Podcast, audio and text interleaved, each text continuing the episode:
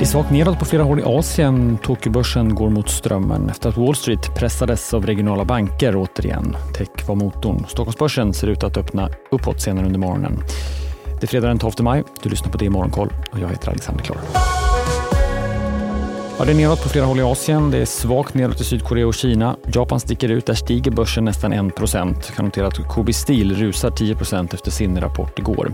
I Hongkong är det framförallt teknikbolag som ser till att index inte faller mer. JD.com stiger bland annat efter att man meddelat ny vd. Och det var även tekniksektorn som gick bäst och steg mot de övriga på Wall Street igår. Vi såg återigen bankoro på börsen.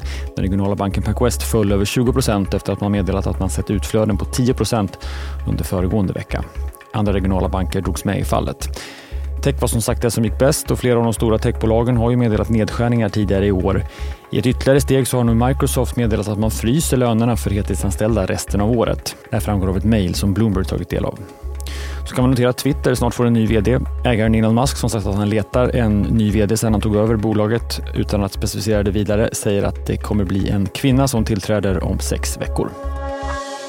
Sverige så först om att fastighetsbolaget SBB har sålt nästan hela sitt innehav i JM.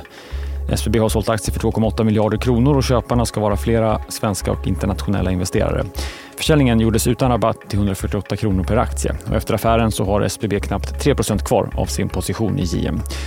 SBBs ordförande Lennart Schuss sa så sent som i tisdags att han uteslöt en försäljning. Har du också valt att bli egen?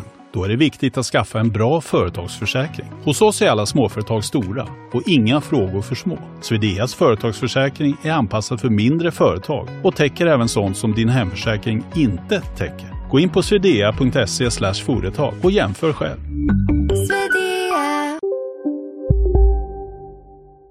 I en kommentar nu att SBB står inför ständiga omprioriteringar.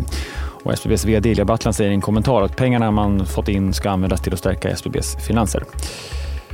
På tal om att stärka kassan, teknikkonsulten Railers har tagit in 250 miljoner kronor i en riktad emission som aviserades igår. Teckningspriset motsvarar en rabatt på knappt 2,5 procent jämfört med gårdagens stängning.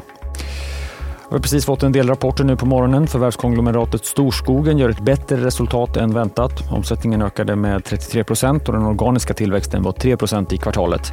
Det rapporterade rörelseresultatet kom in på 832 miljoner kronor mot väntade 549. En annan förvärvare, Vestum, redovisar också ett högre resultat än i fjol. Rörelseresultatet för Q1 landar på 23 miljoner kronor, ungefär dubbelt så mycket som samma kvartal förra året. Omsättningen växte med drygt 30 procent, organiskt drygt 4 procent. Båda vdarna intervjuas i DTV under morgonen som sänder extra från kvart i åtta. Ni får också höra bland annat Svekos vd Åsa Bergman. Sweco släpper sina siffror om en liten stund. Avslutningsvis så kan vi notera att det kanske blir press på skogsaktier idag efter att den finska skogskoncernen UPM vinstvarnat kort efter sin rapport. I rapportsläppet i slutet av april spådde man ett bättre första halvår i år jämfört med i fjol. Nu säger bolaget istället att det kommer bli ett lägre resultat än förra året. Mer om det i Börsmorgon med start som vanligt kvart i nio. Eller vill du lyssna på programmet som podd? Vi släpper avsnittet klockan 11. Det är Morgonkoll. Jag är tillbaka igen på måndag. Vi hörs. Jag heter Alexander Klar.